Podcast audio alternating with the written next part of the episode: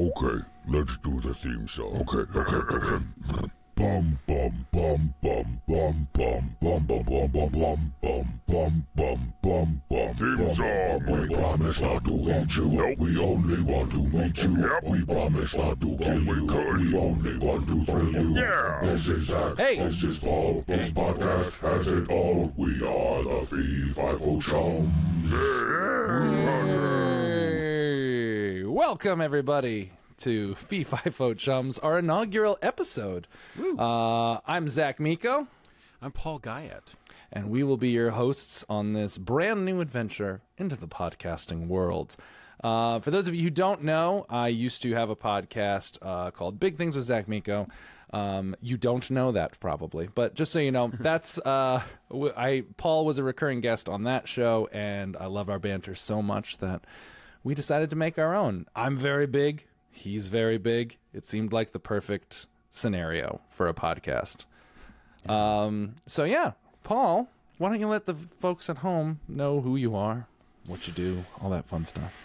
Well, I'm I'm Paul. I'm a uh, an obscenely tall voice actor. I've been uh, doing that since 2003, and it's now 20 years later, and I'm in movies and TV and video games and all sorts of shit. Good stuff. And if you didn't know about Zach's old podcast, you definitely did not know about my old podcast, Digressive Obscenity, which is oh. still on the podcast places. I, they don't go away. Once you make a They podcast, never go it, away. It does Yeah. exist. I think you could physically take them down.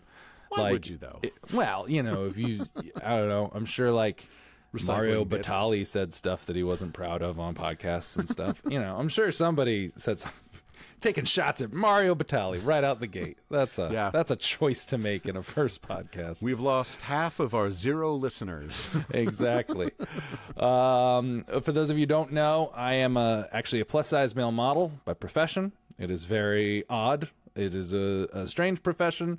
Um, that I was one of the first people ever to do it in the sense that there used to, so used to work.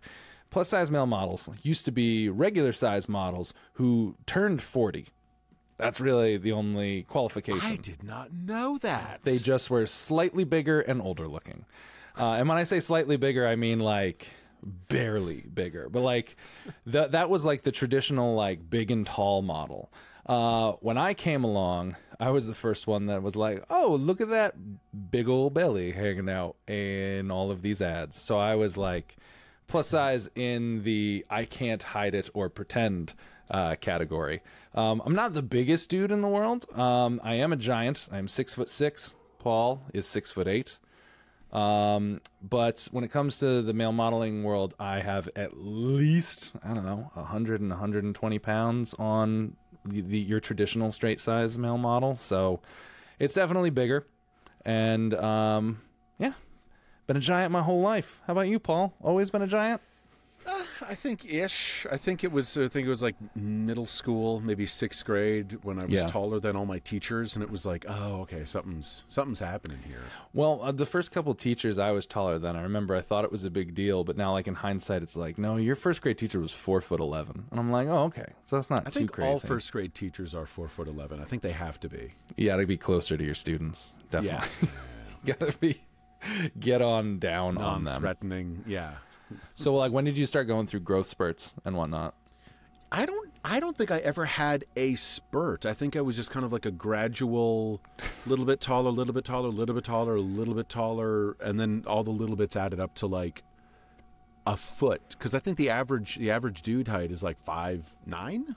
I think it is Right? five nine. I So think I'm it- now almost a foot taller than the average dude, and Yeah. a lot of average dudes don't love that. No, no, it's definitely um, a hostile environment sometimes. well, especially because they think only if they're just like for me, it's. I used to bartend a lot, and Yeah. uh, shorter, uh, like like smaller guys would come in, and either they want to be your best friend, or they're Sure. instantly like kind of aggressive and like Yeah. need to prove to you that they're like you might be. I've had so many guys be like, you might be six foot six, but you know, I can take you in a fight. And I'm like, you, yeah, Probably. I have very weak knees. I am. This is not an impressive thing. Don't tell people that. There's a They whole. can't know the weaknesses. But yeah, oh no, our bodies are just broken. They, just they, bags of glass. they've known how to kill giants since the Bible. it's in the Bible. Like Fuck, it's in it's in fairy tales. It's in nursery rhymes. Every child is taught how to kill a giant. yeah, because from we're the bad guys. from the nursery. You just you, you, well, okay. Here's how you do it.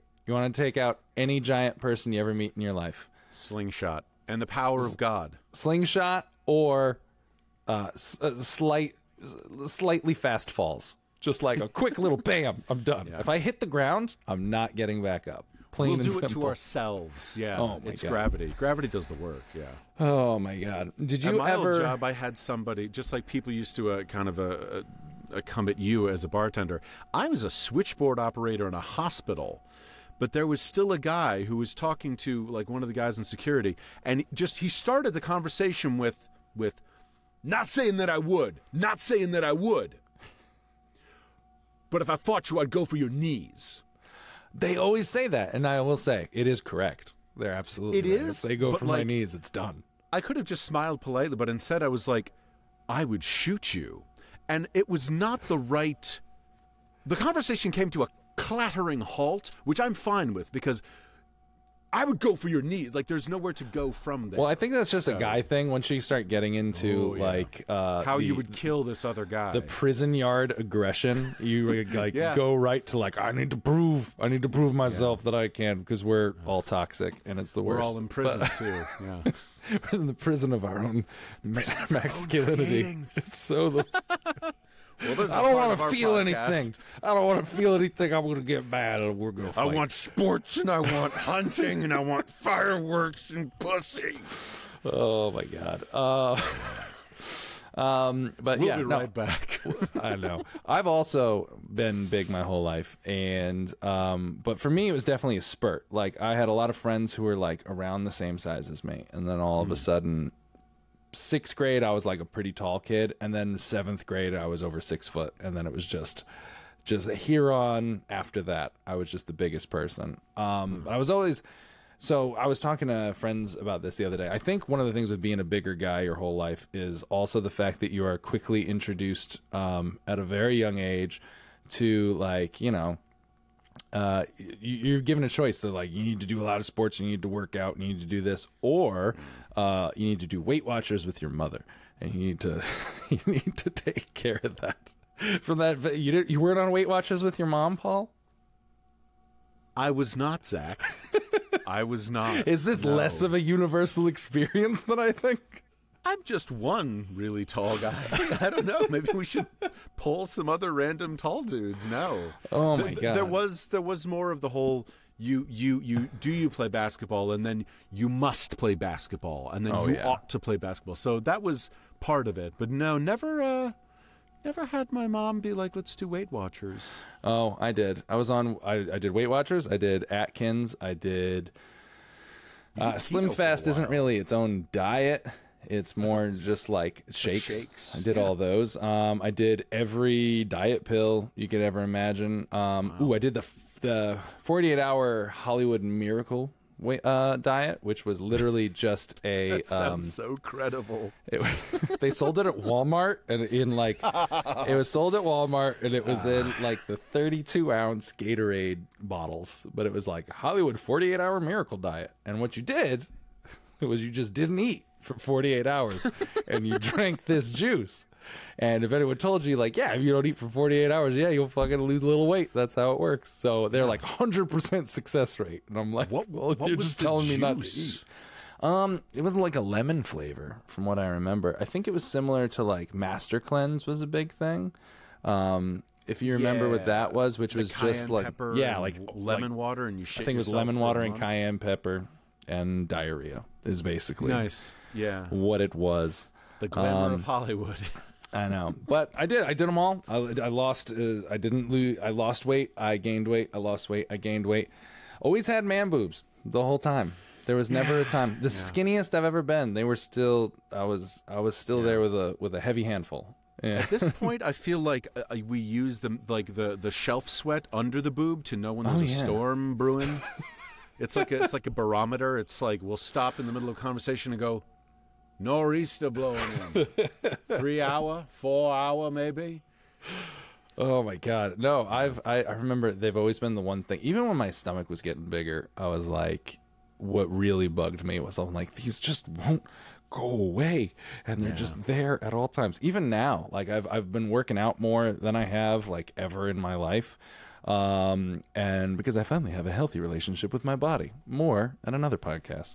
But um because of that, I was like, well, maybe my man boobs will go away. It's like, no, they're now just sticking out like further because now all, all I'm doing is You're eh, building the muscle under the fat. I'm just building up the base of the mountain so the summit and the peak is farther and farther and farther out.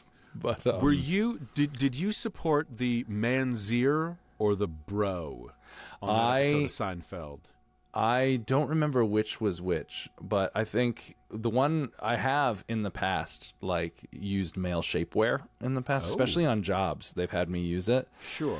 and it's just a very very very tight uh like tank top essentially Okay. made of spandex and um i hate it i feel so one of the things about being a big guy is you're always hot i was Oh, yeah. very very hot the whole time and it was very uncomfortable and I, even like when i was in middle school i didn't like using like undershirts because that was a big thing is a lot of guys would wear like an under Soak up the t-shirt like sweat. Yeah. and like two sizes smaller so it kind of like and i just i hate like i'm feeling suffocated all the time so i was the kid that instead was wearing like the bowling shirts with like a dragon and an anime character on yeah, them yeah, yeah, yeah. Nice. i just went hard for the guy fieri look that was that was me all through middle he school He made it work. So I mean, yeah.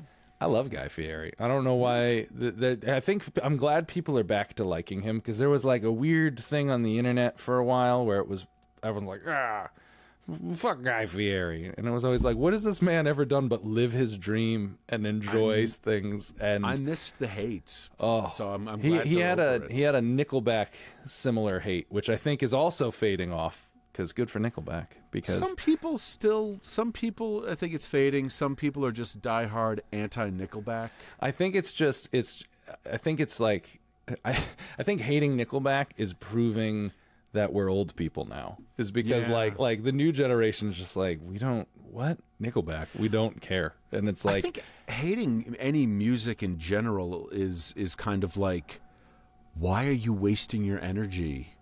Yeah Like, do anything else. oh I know and, I And it's love not going to change anything. Like, you go to somebody, it's like, you like Nickelback? Fuck you. I hate Nickelback. And it's like, I used to get in those people's fight now? faces specifically for Sure. Nickelback just because my issue was like this hatred of they're like they're the worst band ever and I'm like listen you fucker yeah. Every single one of us liked the first song.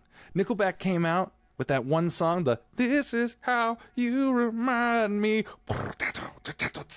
And everyone went, This is a great fucking song. And then they came out with 15 more. Oh, you're wrong, Paul. You're wrong. It's a great No, song. no, no, no, no. I'm just saying. I'm not saying it's not a great song. I'm saying I can't recall it to my mind, and then you did a little of it, and I do remember not liking it. Oh, it's. I mean, it's. It is fine not to like it, but people were Yeah. like, "This is the worst thing ever," and that was always. I feel like people who say things that are that final, this is the worst thing ever, clearly have not experienced all the things. Oh yeah. Like this is the worst movie ever. It's like my friend. Sit down. Let me show you redneck zombies. Like there's there's Oh my god! There's oh, always a no. trapdoor what in the was basement. The one? There's I think always it was poop zombies. Did I, I, I watched that with you. There's a Japanese movie, literally boy. about uh, zombies that come up out of an outhouse and they're made of poop, and it was the craziest thing I have ever seen in my life. I'm I'm happy that exists. That's the thing. I'm not going to be like, what a stupid, what a shitty movie. I'm going to say like, Hey. I'm glad that exists. I'm glad it exists too. You know what? I'm also glad exists. News. Yes. Yeah, news segment. You're saying Okay. news, not nudes. News. I mean, I'm glad both of them exist, but the Yeah, news, the news. Um, News. one of the things we're going to try to do on this podcast is bring up some fun uh, news stories that we see from time to time that we're going to call big news. Get it? Because we're big.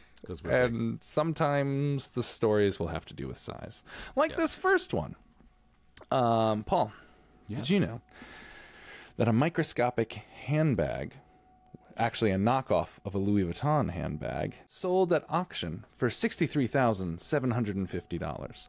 Now, this green bag was made in New York by the New York based art collective MSCHF, and it measures in at 657 by 222 by 700 micrometers, which is smaller than a grain of salt and small enough to fit through the eye of a needle.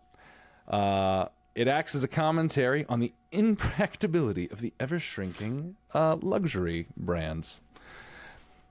Someone paid six hundred and uh, sorry sixty three thousand seven hundred and fifty dollars for that. You know how we were just talking about like if someone hates Nickelback, like being like, "That's cool, man," whatever. Do you know? You hate microscopic uh, knockoffs of luxury brands. I didn't know they existed. I'm not going to say I hate them. And on one hand, it's like, yeah, stick it to the man. On the other hand, it's like, if a rich person bought it for sixty three thousand dollars. Oh my god. Doesn't that defeat the purpose? I think well that's the, all all those things with those like super like niche like art collectives. I'm, and they're like this I'm to mock you. Love it. I know. That's great. Well, that's Yeah. the thing is the best part it was that is that it is um it's a knockoff of Louis Vuitton. It's not sanctioned by Louis Vuitton. Um even the that I like. That I even like. I feel the, like the, the uh, New York tradition of buy of people selling knockoffs on blankets, like Rolexes that tick. Oh, yeah. Quick fact for anybody who ever goes to New York City and think you're buying a Rolex for thirty dollars on the street, if it ticks, it is not a Rolex. The Or- hand- the second hand on a Rolex, it just moves. It doesn't. she tick. sweeps. She sweeps. she And any of those any of those really good watches that do a little sweep. Do a sweep, Um we're going to get some watch hate for that. definitely. uh, Vachon, come at me, Vachon. I know. Um, but uh, the actually the director of that of MSCHF, the art collective, um, said that he believed in asking for you know forgiveness rather than permission when they were like, did Louis Vuitton say that was okay? Um, funny enough, though, it then where it sold at auction was actually the auction house owned by Pharrell Williams, the current creative director of Louis Vuitton. So they So don't seem to mind. missed an email. Yeah, yeah, yeah, yeah. No, they don't mind Did you- whatsoever. Did you ever see the uh, the Banksy picture? oh, the one that shredded, the one that was so, He- or so supposed to he shred. Built it, well, the, most of it shredded. Yeah. He built it into a frame that was a shredder, and I think he, I don't know. He made it or he gave it to somebody and said like, "Hey, don't ever sell this." And they were like, "Sure." And sure enough, it was auctioned at Sotheby's, I think, or, or Christie's or Sotheby's. Sotheby's. Thanks, thank you. Sotheby's. And then as and then Banksy was in the audience at the auction. The moment it sold, he triggered the thing that started to to uh, basically digest the painting and Yeah. turn it into nothing. And it's like that I appreciate. I feel like it was beautiful. However, it Yeah. bank, it did uh, backfire on him because it only went down halfway. Yeah. Uh, then making it a it's worth even moment like it, it like 10x increased its value after that. Yeah. So the person who saw it shred was just like, "Wow, thank you," because this is now a moment. But the whole art industry, I mean, I I know so many artists. I mean, we both work in the creative fields. Yeah. And what is I frustrating I don't get it. I, I it. mean- I don't. I love it, but what what is frustrating about it is everyone does come at the, you know, this is a this is a commentary on the impracticability of of you know all this, and but then exactly as you said, it sells for like sixty thousand dollars. There's still the art world is still so defined by millionaires deciding what they think is edgy and cool, rather than Yeah. like the the actual cool. I don't know. I don't know. Well, It's that's one of the things uh, I don't want to get involved. Like again, I don't want to comment on Nickelback because I don't know nearly enough about Nickelback. I don't want to They're comment great. on the edgy art world because I don't know enough about. The I will. edgy th- art world. this is something we're going to learn in this podcast that I will go to bat for Nickelback ten times out of ten. I don't. I don't even like them that much. I can just easily get so mad at people attacking. I think they're good. They had one weird song. The one weird song was like, "Look at this photograph." That was that was a ooh. This is kind of a I have cheesy seen the weird song. of that. Oh. And I love the memes of that where they cut out photo and he's holding up a picture of a graph. Oh my Look god! at this graph, and then it's like almost a still image of him just going. It's so Holding good. up a graph, It's so yeah, funny. like- and the best part about them, this is this is turned into a Nickelback stand. Yep, uh, this is not what we're doing, Everybody, yeah. sorry. The best part about that is that they are so in on the joke and they absolutely love it. Like they've they they went on a podcast to talk about it, and they were like, you know that meme? Look at this graph, and it's the, he's like, it's weird. It's the funniest thing ever. He goes, we own that music. I can get it taken off of YouTube at any moment. I can get it taken down at any time. But we think it's funny, so we're like, fucking sure, go for it. Meanwhile, they're selling Having sold out arenas everywhere. Exactly. Yeah, Like, that's the like, thing. It's it's not like people's hatred for them have stymied their career. Oh at my God. All. Not like, one We're bit. doing fine. Hate Yeah. us. Buy our CD and burn it. Why don't you? Yeah, like like set it on fire. Yeah, yeah. Download the album and then joke about downloading it. We still get the money. Oh my god. It's like Um, yeah. You know what's out? Well, no, no, it's big. Bears. Bears, Bears are are big. huge. Bears Yeah, are very, bears are big. very big. A woman in Maine was hospitalized after confronting a black bear in defense of her dog. Uh, Lynn Kelly was 64 years old and she was tending her garden in Maine uh, when her dog was barking at something in the woods. And shortly after that, the dog came racing through the backyard with a black bear in hot pursuit. Uh, for those of you who don't know, on the East Coast, we mostly have black bears. They're the smallest of the American bears. Yeah. The smallest still means they're about 600 pounds. They're anywhere from four to 600 pounds. They're big old bears. They are not little. Um, That's the both of us combined. Like we are the weight yeah. of a black bear. yeah, yeah. I'm like, like, like. Don't get me wrong. A, a pretty big black bear, but like we're we're still big boys. Yeah. Um, but anyway, it was teared after her dog, and she did what she was told to do. Miss Kelly, she stood and made herself appear large. If anyone's ever attacked by a bear, you make yourself look as big as you possibly can, and you try to scare it off. Uh, what she did that they don't recommend is then she lunged at the bear and tried to punch it in the face. To which the bear um, caught that hand punch in its mouth and just ragdolled her for a minute. Um, luckily, it did run away. It didn't continue to attack her. Uh, she had to go to the hospital for stitches. But uh, my question is, Paul, you you are a pet owner. I am. You you have you have little kitties. We have an indoor cat. Yeah. You have a nice, beautiful cat. Now, um, I forget his name. Stormy, it's a she. yeah. Stormy. I Named forget her name. Uh, uh, Stormageddon, Lord of All, from uh, the Doctor Who episode, the second James Corden Doctor Who episode. Love it. we didn't name her that. She was kind of a friend. A friend rescued her and then gave her to us. So yeah, we Beautiful. call her well, Stormy. yeah. if you saw Stormy uh, suddenly was outside, and you know she's an indoor cat, so first you'd be like, "Oh fuck, she's that's outside." already bad. That's a already bad not a good thing. I have an indoor cat too, and he's been going outside lately. It's been rough. It's like- Yeah.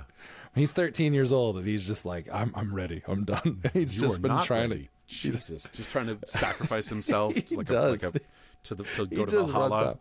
So first you see that she's outside, but then you see a black bear coming at her. My question is, do you do anything?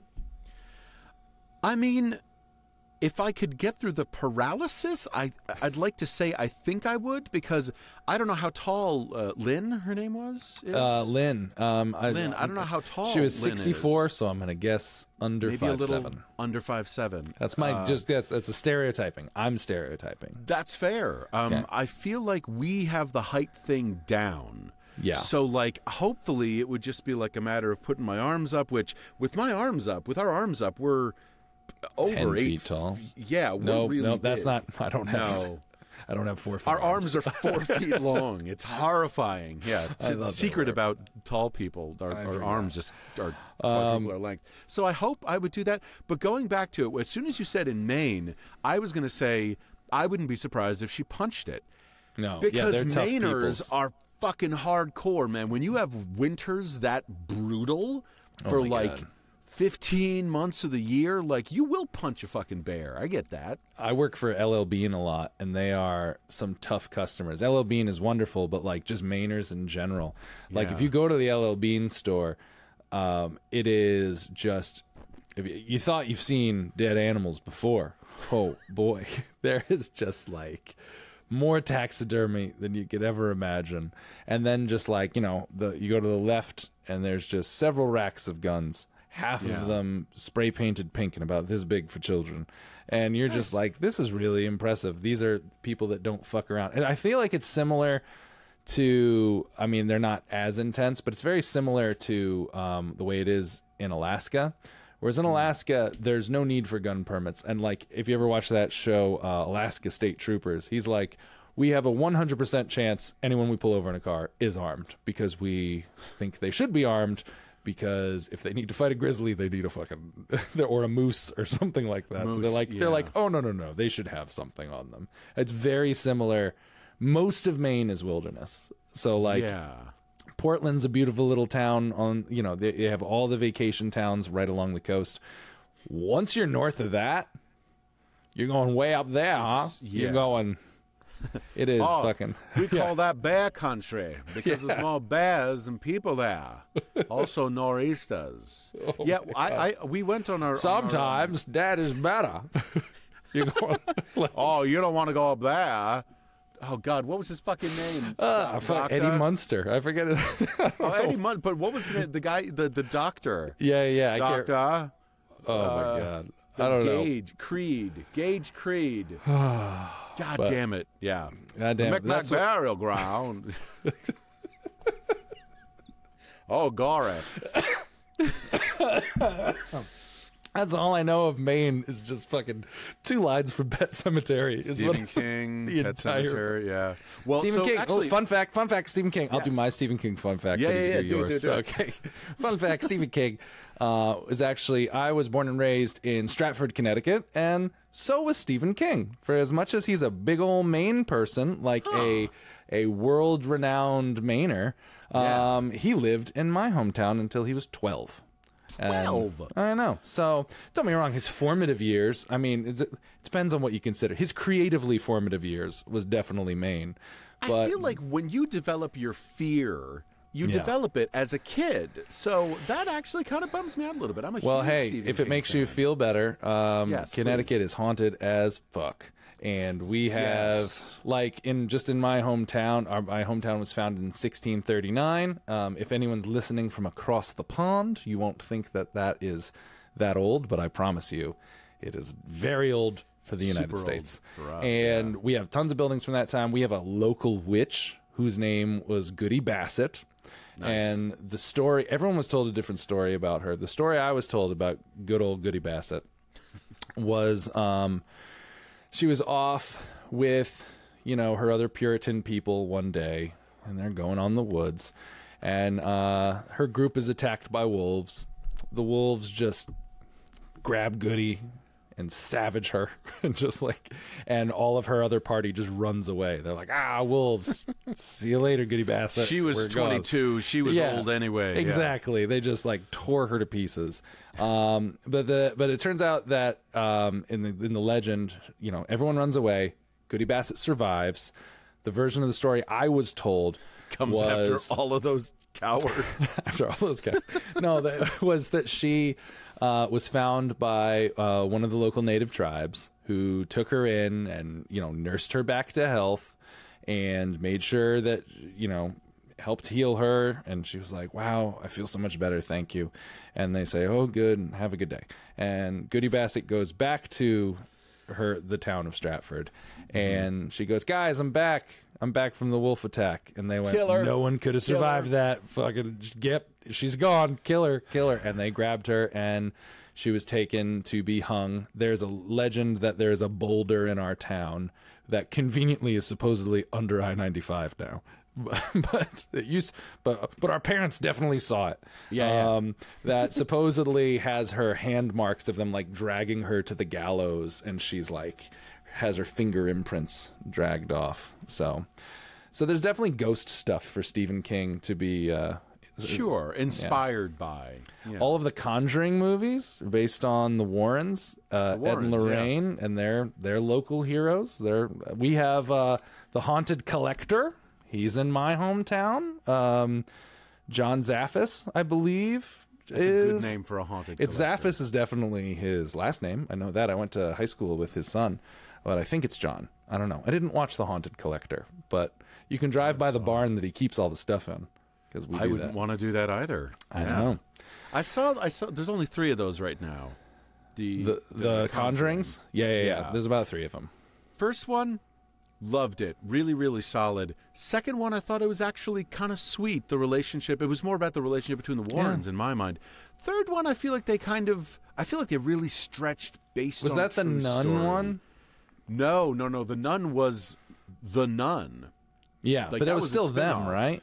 It was still, I think, related to them somehow. But no, the third Yeah. one had like devil and devil. devil Oh yes, It had like devil the in the devil title. within or something yeah, like yeah. that. Yeah, yeah, And yeah. At I one point, uh, Miss Elizabeth Warren, the. Sure, I think that is um, a senator that you're thinking of. Senator Elizabeth Warren, Yeah. was at one point in the film being like chased by the killer. I don't think that really. it's Lorraine. Lorraine is, is Lorraine the Warren. you. okay.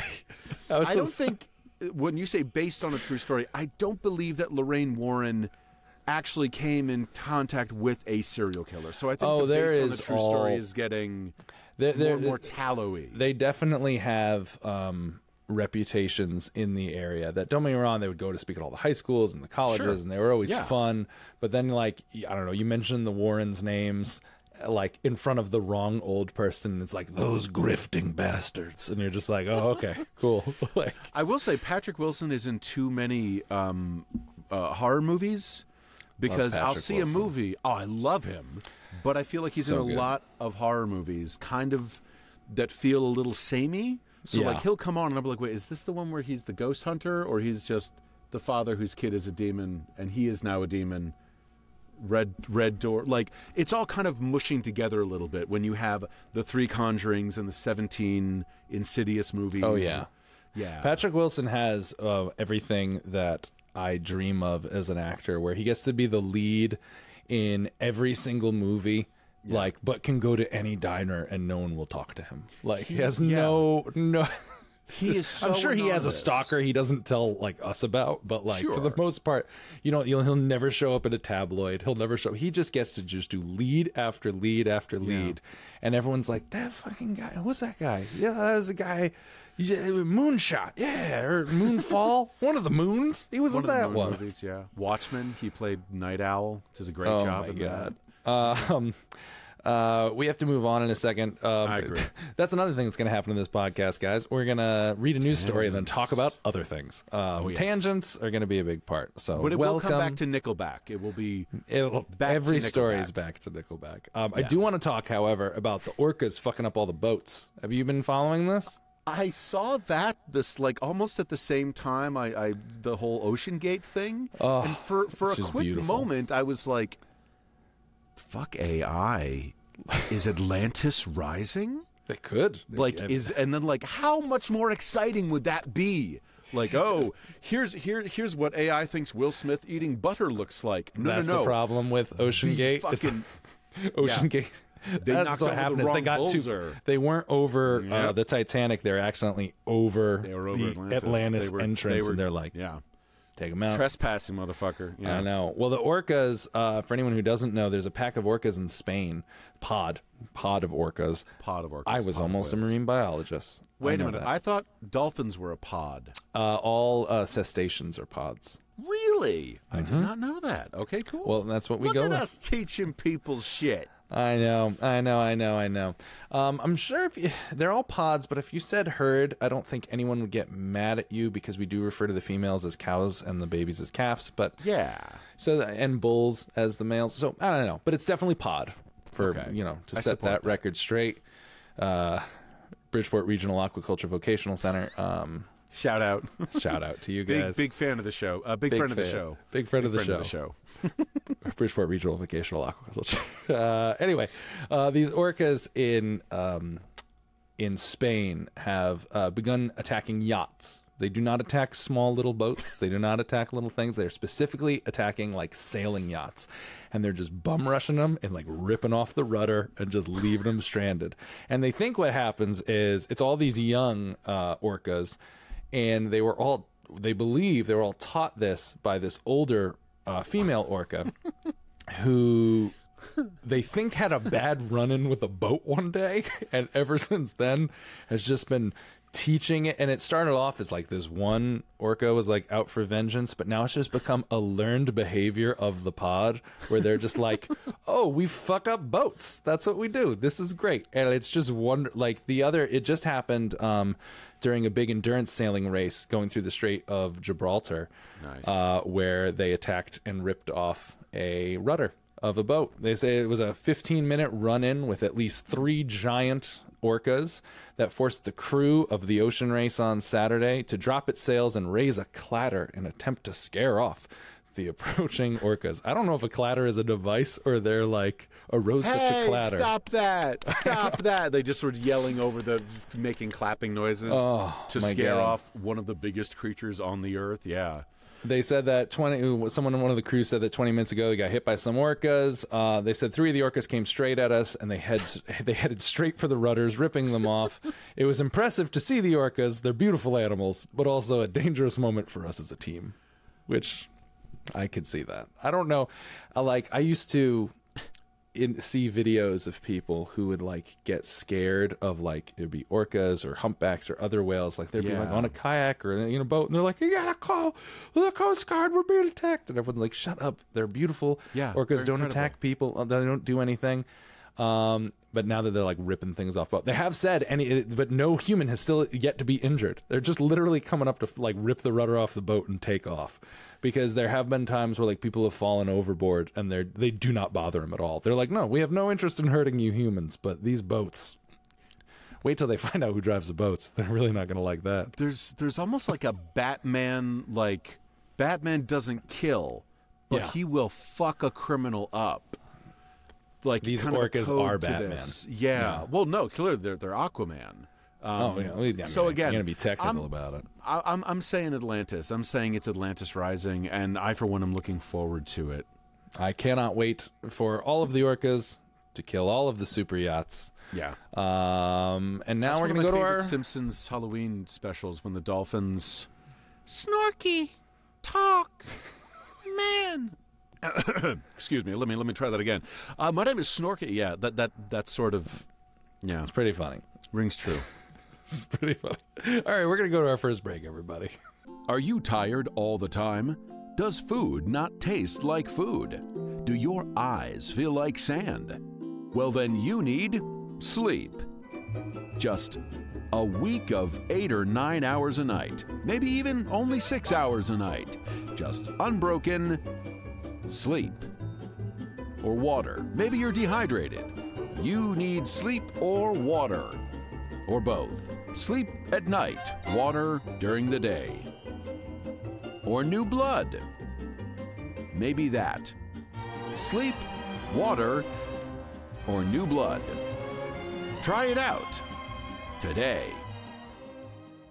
Thank you and welcome back, everybody. Uh, we're going to take some listener questions now.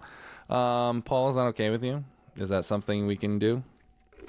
Um, anyone? I would love to do nothing more than answer questions. Good. Anyone who wants to have any question answered on Fee-Fi-Fo Chums, please, uh, you can shoot us a DM. You can answer one of our stories. Our uh, Instagram and all of the other social media handles is at Fee-Fi-Fo Chums, F E E F I F O C H U M S.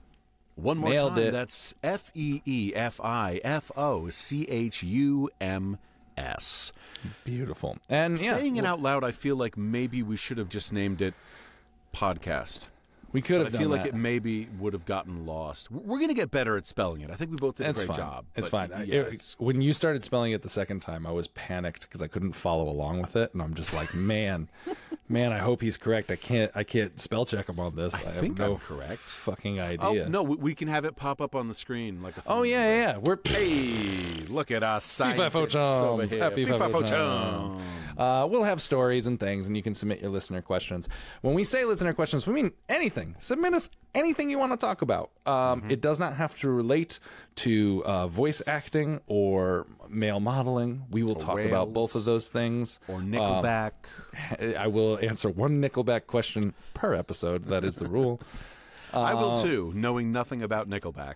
But literally, ask us anything because this is a developing show and we're still figuring it out. So we're going to see what works. you. We need you. We need. You You give us content, we give, give you us- content.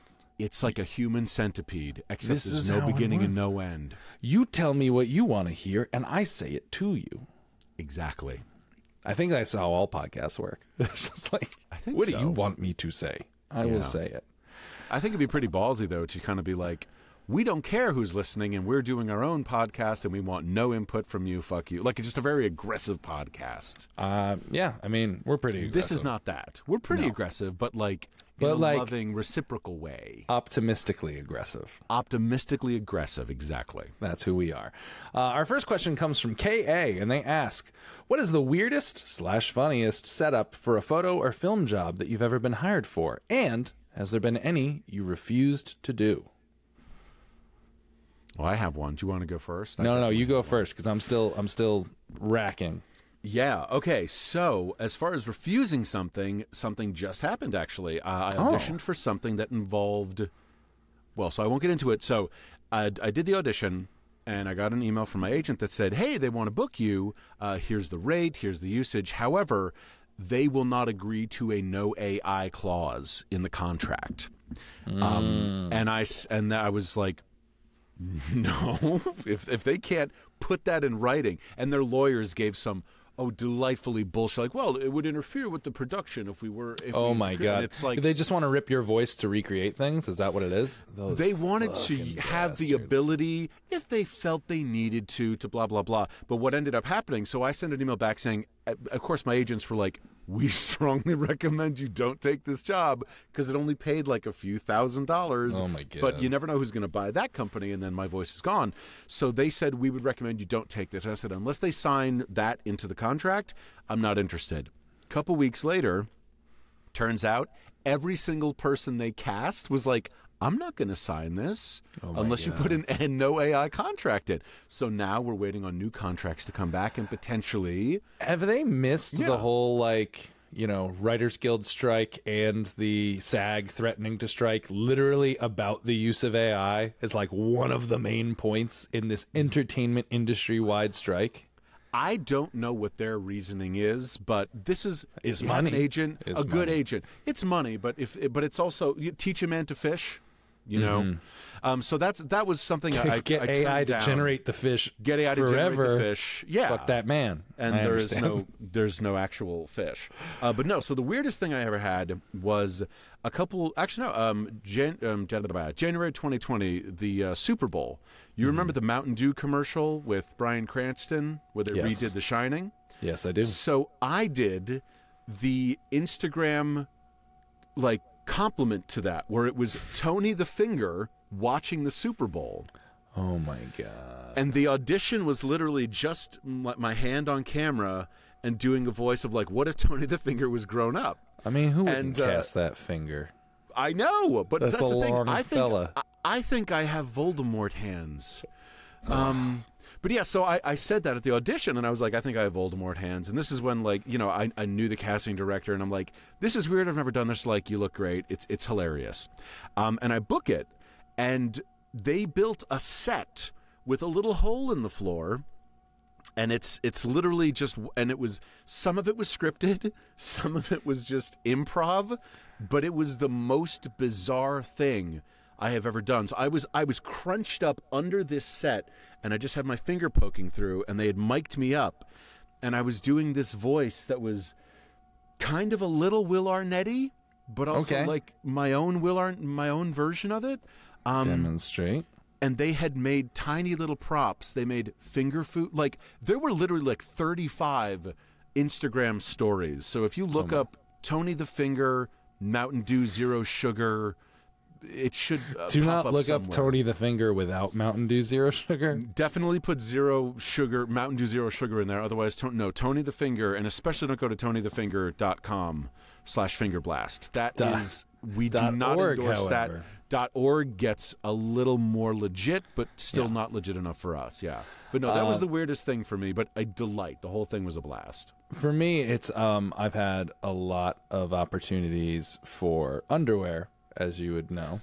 And um I've done a lot of them. I've I've worked in underwear before. I'll continue to work for underwear. Um the only one as far as refused to do. Um, I mean, I've definitely have a ton I refuse to do. We get crazy stuff. Every uh, sex toy in the world wants me to advertise for them. Oh my god, I have gotten. I'm not going to name any of them right now because you know the time may come where I need that money. Yeah. uh, but Hey, sex you know, toys, man. your, Never- your there's always gonna be a toys, your lubricants, your um, your accessories, your your moldables, your inflatables, your uh, your your flavoreds, your uh, your bigs and your smalls. I've been asked to do all of them, um, and my first question is always, "Well, what are they paying?" Because I'm I'm nothing but a whore for money, Oh, yeah. so there's always there will always be something that I will be like, "Yeah, I'll fucking do that." Uh, but I had one company that I worked with doing e-commerce a lot. For those of you who don't know, e-com is um, literally the point of sale pictures on a website. So, uh, from the modeling's perspective, if you go on, say, oldnavy.com, and you're like, oh, what kind of t-shirts do they got? And you see all the little thumbnails of all the people wearing t-shirts. That's ecom photos. So that is not the most glamorous acting job, but it's the most regular acting job. So everyone does it. I still do ecom, but I had one. But a lot of the times you have a larger studio or house. Uh, you're not working for a brand directly. You're working for a larger house or studio that is working with like 15 other brands, and they'll bring all the clothes in, and you'll go and you'll you'll shoot whatever, and you'll shoot like 80 different looks in a day. Well, there's one in particular that always tried to get me to do underwear. And I had to tell them kindly a couple times that, you know, I don't do underwear, uh, is at first what I told them. And then they're like, you're a model, you have to do underwear, blah, blah, blah, blah, blah. And then I came back to them and was like, okay, let me rephrase that. I don't do underwear for the rate you're paying me to do underwear. There is, you guys can see all of this for the correct price. That is not a problem. I will show whatever. There's a dollar amount. Um, I've agreed to most of them. Like with my agent beforehand, I'm like, if they start asking, this is the tier list that we go to for me to, to for, what do you want to see? This is what it costs. Um, It sounds like you're dancing around this. I- I'll just straight up say it. We do not currently have an OnlyFans no, page. no, no, no. No. We don't. Currently. Currently, Currently. there's no plans to open an OnlyFans page. Currently. I will never say no to anything. I mean, what kind of money are we talking about? We'll see. Yeah. Um, this is going to be our posters. We're going to go on tour one day with this podcast, and it's just going to be you and me and our OnlyFans links, and, they'll and just like, holding up, people holding up signs, show feet. yeah. Yeah. People love feet. People love feet. I've been offered money for feet. But anyway, this one um, company that had me do ecom a lot, and I had to tell them not. Well, they would always try to sneak it in until one day. I wa- this is the first time I've ever walked off set in my entire life because usually it's like they try to sneak in a couple underwear stuff, and I'm like, no, no, um, I'm not going to do these, but I'll do these, and they're like, oh, and they try to hem and haw. My favorite part is they're like, but you get to keep the underwear when you're done. And I'm like, I have underwear. This is Yeah, underwear is very this isn't affordable the, this in isn't America the thing right now. Most of the things that um, you're try- asking me to wear are just like assless jock straps, and I'm just like, I don't. Jock straps are very good for some people. They're not my cup of tea. Boxer briefs, if anyone's concerned. Um, so I would always say no to them. And then one day I walked in, and there were 67 pairs of underwear. Most of them of the uh, jockstrap, thong slash boyfriend short variety, and I had to literally Whoa, go. What's a boyfriend short? It's um it's like Yeah, a brief that goes stuff. it's like a brief that goes a little up your ass is the way. It's like an, it looks like a brief and then you put it on and you're like this doesn't cover the whole butt cheek. It's not supposed to. Um, that's what Oh, that I think. I've seen So it's that little like attraction. I like- I've seen those in rules of that- It's attraction. that little peek a butt. Gotcha. Um, and I that was the first time I ever had to walk off set because I had to just be like, God. And it was just one of those things where it was more that they tried to pull a fast one for the 80th time, And they just I showed you up, would just and they stopped even trying to pull a fa- the fast one. They were like, they really just thought they'd beat me down into doing it, and I had to be like, this cost more money to do Yeah. this. That's that's messed up. This is something that again people outside the industry don't really understand that like okay, if if you're okay, sometimes like a shitty job is something like $150 an hour. Yeah. Now, to somebody who makes $30 an hour, fuck you, 150 to take the job. But sometimes for us, it's the same thing as somebody saying, hey, you work for $30 an hour. Would you work for $6 an hour? Yeah. That that's the best way to equate it. And Yeah. especially for stuff that could potentially be misused. Uh, That's the big thing is it is misused yeah, a lot, Once especially those out there, you stuff. have no control over I've it. seen my photos show up in like random shops in villages in Turkey that I'm just like, I didn't work for that turkey shop. Um, I'm just Wow. imagining it, and and like they'll just show. I had an, of my friends the other day who um they they are um they're designers and they model their own clothing but other than that they're not you know models and they were like the picture of the two of them was on like a big and tall shop in like kazakhstan or something like i don't know random country that's if you're from This kazakhstan is- i'm sure it's why wonderful th- we, we we try and get the the the clause about no AI. Yeah. Because it's essentially the same thing. They can they can do whatever they want. And right now, contracts like are bad. If you ever read a contract, they literally say we can do whatever we Oh, want with this, same. and you have no say over it. Absolutely same. That's the one thing about. Yeah. I'm glad they're striking, but like you know, SAG and the Writers Guild do have very strict bylaws for VO, for especially for non-union VO. Gets really any non-union anything gets super super shady. There's and, no there's no safety net. That's the problem. and for modeling, there is no unionization. There is no. at lea- wow. there's no union in the modeling world. Uh, there's a couple trying to create one. There's Model Alliance New York, who has been trying to sponsor legislation, make change. They've been doing an amazing job, but as it sits, there is no union. So because of that, you So need to have really good rep on your side. Ever has been non-union. Everyone ever ever Like ever. famous billionaire models. There are It's videos. non-union. So there are video. So some of the videos could be SAG. Some of the videos sometimes yeah, are SAG. yeah, after SAG after depending on that. So so the But video portion, the are just- photos, there's no non there's there's no union protecting photo models in the world. That is and it's, it's Terrifying. So you're really it's really sink or swim. That's why there's a lot of abuse in the industry. That's why there's a lot of just crazy shit happening all the time. Um, but you you just need to know that's the same with me. Like where I have it, like I have to go through the usage in every contract and be like, how much can you use this for? And they'll still use, use it past that date. That's my favorite thing. I love it Yeah. when I see if I see if a reputable company is using my photos longer than they're supposed to, huh, it means I'm getting a check. I love it. I just contact them like, hey, hey, hey, it's a contract. Ba, ba, ba. That is But- the most magical thing. On the other side of this, when you just get that email and it's like, "Can we just give you like, like ten thousand bucks?" And it's like, "I don't know who you are." Yes. I'm, yes. What did I do? Yes, 15 years ago? Yes, sir. Yeah, exactly. yeah, you can use that. Fuck it. I don't give a shit. That man's dead to me. Yes. Oh my god. Um, here's a good little thing when we are talking about underwear before. Um, what is your advice for chubby slash big guys who struggle to feel sexy and desirable? Um, this is. I feel like I should go first, being the model. Please. This So is here. yeah, yeah, yeah. This is my forte. This is what I do. The answer is um, go through an immense amount of uh, self growth and um, and uh, uh, a lot of exposure therapy. That is what worked for me. It is a scary, scary thing. One of the, I mean, growing up as a bigger person, um, we in media, in life, was not considered what was deemed the most attractive. Um, because of that, developed a lot of weird things. I always had to make my body smaller. Always had to. I didn't want to take my shirt off ever. That was the biggest fear. I did not want to go to pool parties. When I did, I wore my shirt into the pool. Um, I, it was that continued well into my twenties, and I used to like.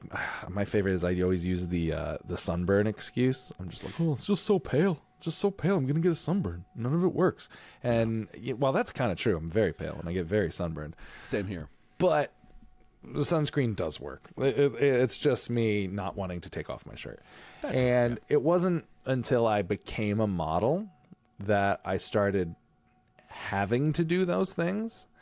Um, and it's not like I was forced to do those things. It was more just that I knew that I had like a responsibility as one of the first like plus size male models that I had to, I had to be a role model. I had to take things off. I couldn't show fear doing it. So I did and it was terrifying and it was scary for a long time. Um and the more I did it, the the less scary being exposed in front of people got. And then eventually I found the people on the internet who like this. And it was a strange, beautiful feeling because it didn't make any sense. uh, I, everything I had been taught in my life, I was just like, no, I have man boobs and a big old belly, and I'm very hairy and I'm very pale. This is not what people like. And then I started out of trying to build my own confidence and be a role model for other uh, chubby guys, put myself out there, shirtless, chubby, boobed, and hairy. And the people that came out of the internet being like, I really like this. it was like fucking just insane. It, it, it's, we, there is, people are into a much broader spectrum of things than we think they Entire rainbow of things. It, it is it is really the more I, and the more I put myself out there, the more I started appreciating it. You start looking at your body in different ways. You start being like, this isn't bad at all. I am just fine with this. And then you start thinking, if you're like me, you start thinking of things like, I did have girlfriends. I did. I'm married. Someone chose this. And then you're like, I guess it's not that bad. I guess people still are into it. And it, it's it's almost like the barrier is only in your own mind and in the mind of people you want nothing to do with anyway. The people who will mock you for your size, for your belly, for your man boobs are people you do not want to associate with in general. Yeah. And it, it's it's when you realize that and we can feel free about that and being like this guy just called me a fat piece of shit with big old tuppy titties. And you're just like, I would never want to hang out with this person. I definitely don't want to feel their body against mine. Why am I upset about this? And once you realize that, you're like, I don't like mean people. So why do I care if they're talking about my body? The nice people seem to really dig it. So uh, yeah, exposure therapy, and it's it's a slow process. Is you're not gonna you're not gonna feel sexy and desirable the next day. It's a very long process, and there'll always be dicks to say dickish things. We're gonna get 15 comments at the bottom of this being like, "Look at these ugly chuds." Like we're it's just what happens. If the people that you like, if the people that love you, if the people who are kind like you, then you're doing a good thing and you're attractive and you're desirable and i want to feel your body against my body That is a fantastic answer, and I feel like we're just about to see. I think what is at the heart of our relationship, the juxtaposition. That was an uplifting, positive message. Oh I am going to say, um, who gives a fuck what these fucking idiots think about you? Yeah. In my mind, when somebody just just sprays the negativity nozzle out into the fucking internet, some sort of anonymous you fucking troll, you big brave boy. I think it comes down to these people have such shitty lives. They have no mm. authorship, no control over the things in their life that they have nothing. And mm-hmm. they want to ooh, they want to affect change. The Oh best my God. fastest way to affect change, open up fucking Instagram, TikTok and go, "Look at this slut. You're a whore. You're fat and stupid. Oh, look, a black person." It's the easiest fucking thing. yeah people just are it- take the- the first three seconds of a video and spit some shit at it. Fuck you. I heard someone the other day- was had anything worth living in it, you wouldn't have time to go onto Instagram and so. Zach, what a beautiful answer. thank you Fuck you, you stupid. Yeah. I know. I heard someone say uh, the other day um, uh, that they never. They're like, say what you will, but I've never met a hater who was successful. And you're just like, that's fucking true. Because Yeah. people who are doing That's things the with their life, the fucking argument. Yeah, they Yeah. don't have time to. you're not to doing anything. hate Like- people on the it hating people on the internet. That's like that's the the wettest, saddest It's so box of. Kleenex. I know. I know. Yeah, no, that's, Um, yeah. We we probably have time for one more question because Yeah. we are trying to be uh, responsible with your time, everybody. Yes.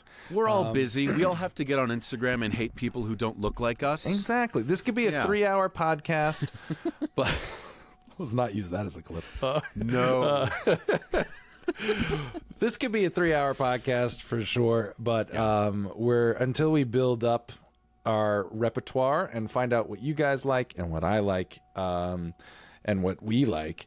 Yeah. We're we're gonna try to keep this short and sweet. So by doing that, we're gonna do a quick little rapid fire, uh, a final question that uh, there's no way you and I can do in a rapid fire manner. So, uh, excellent. oh my god, Good. We're ready to Um, fail. Kelsey asked, "What are your three films that helped make you who you are today, and how do they affect your POV?"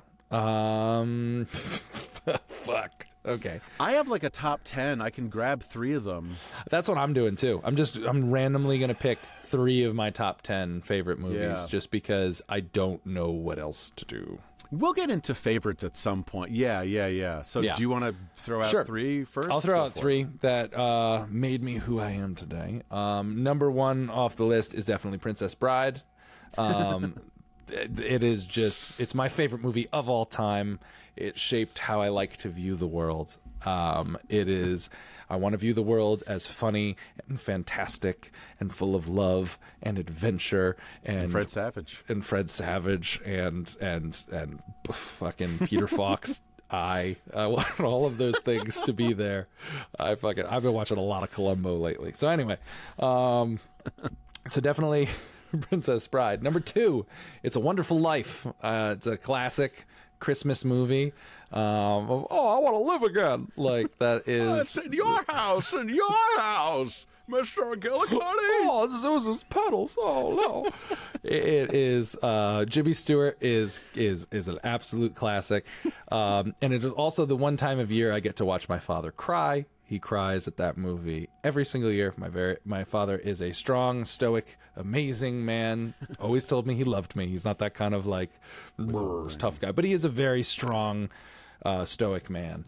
And every year we play It's a Wonderful Life. And every year I get to watch him cry at multiple parts. He starts crying when he's like, Don't box my sore ear, Mr. Gower. And then uh, later on, he does it like five other times. It's so great.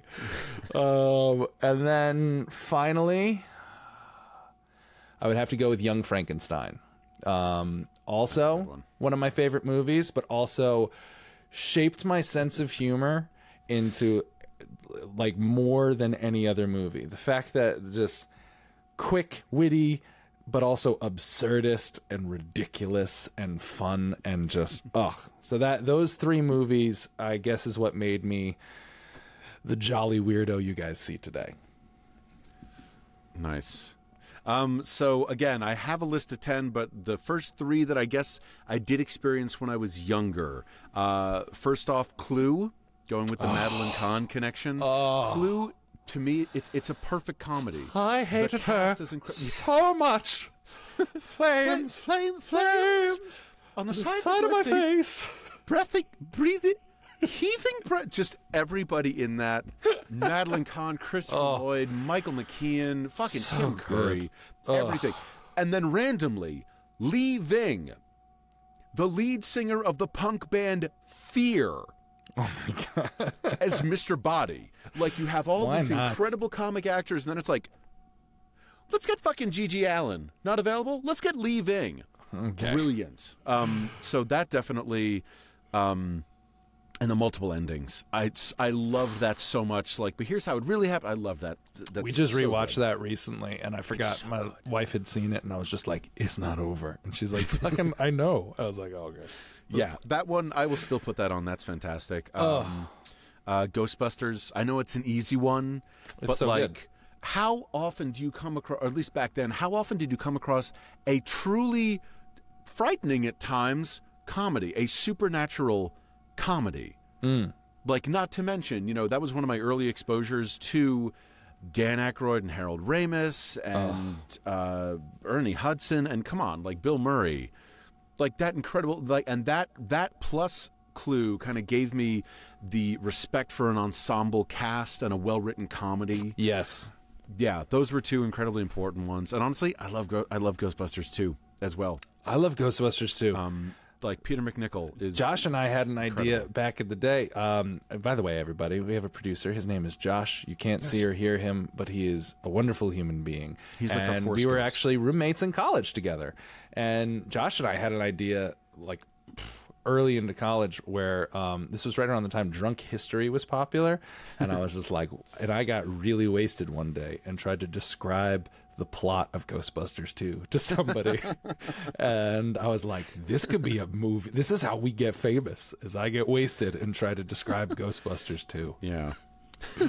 and then third, I guess, would be um, Fear and Loathing in Las Vegas. oh great. Um, I'm not a big drug guy, not a big drinking guy, but Terry Gilliam and how in Terry Gilliam's one of my favorite directors. Uh, His his uh, uh, dystopian trilogy, uh, Brazil. Um, 12 Monkeys and Zero Theorem, uh, his work with Monty Python, uh, Monty just- Python. I, that, that, that- they were close to Yeah. being on my list because I'm just like I was, I, I was a fat kid in seventh grade. I owned Monty Python themed clothing. I, I bet, quoted did that you movie. memorize? Yeah, I was going to say, did Oh, you yeah. memorize sketches from Monty Oh, Python? I Yeah. know. I can. The Holy Grail. I can probably right now say back to front. That then- is a that was a flare gun for us as kids because we had the body stuff. It was like, okay, well, no one's going to like us for physically. We Yeah. need to be smart and funny, and we need to have all this stuff that we need to like. Here's here's my val- before we knew that we're valuable as fucking people, even if Oh, we're yeah. bigger. We were like, how can we make ourselves valuable in other ways? Uh, uh, video games, pop culture, movies. I'm reading this book. You know, I'm I'm smart. You know, I got to have all these other things to attract friends. And specifically, Monty Python was like a rallying call where they're just like, "Hey, I'm smart. I'm funny." And Yeah. like weird shit. It was the smartest. If you are into this, combination of funny and smart, that means yeah. you're gonna like me as well. exactly. Yeah, it kind of got all that out of the way. But yeah, so Fear and Loathing in Las Vegas, I think it is just an insanely weird, enjoyable movie. And years after I watched the movie, I saw the movie in theaters with my friends Mm-hmm. seven times. We could not tell you the plot of that fucking movie. I, couldn't read the book by Hunter S. Thompson.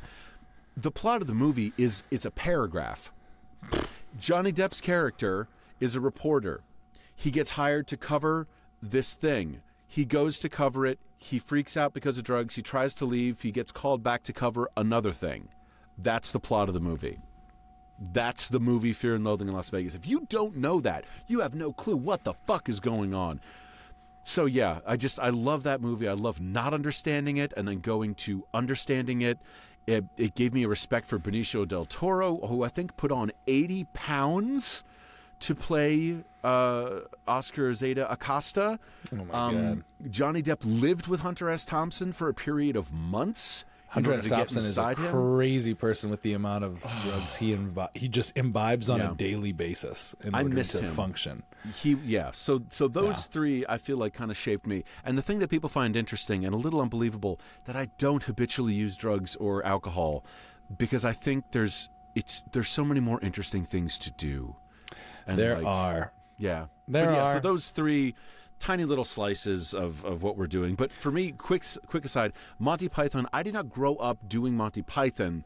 I grew up with The State, which was a two Oh, or yes, three yes, season yes. Mm-hmm. show on MTV in like 91 through 93 or something. That was my comedy bedrock as far as a show. man. Yeah.